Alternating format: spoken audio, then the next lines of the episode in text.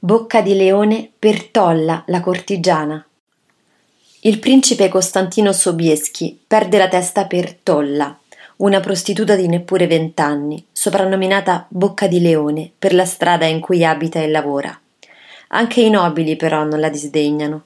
Il più assiduo è Gaetano, primogenito del duca Francesco Sforza Cesarini. La regina e i suoi inizialmente si stabiliscono in piazza Santi Apostoli e subito la fanno da padroni. La sovrana protegge artisti e letterati e prende sotto le sue grazie anche Tolla. Per Tolla è un colpo di fortuna. Costantino la riempie di regali, poi quando lui esce con la madre sul balcone per salutarla, lei prende il posto del vetturino e si mette a cantare una serenata, vestita per vezzo da uomo con tanto di cappello.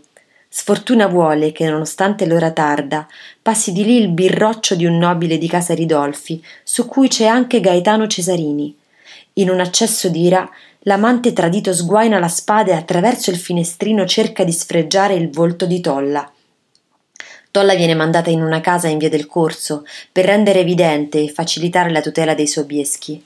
Infine la regina, ormai stanca, decide di liberarsi di lei e la manda in carrozza a Napoli affidandola al viceré.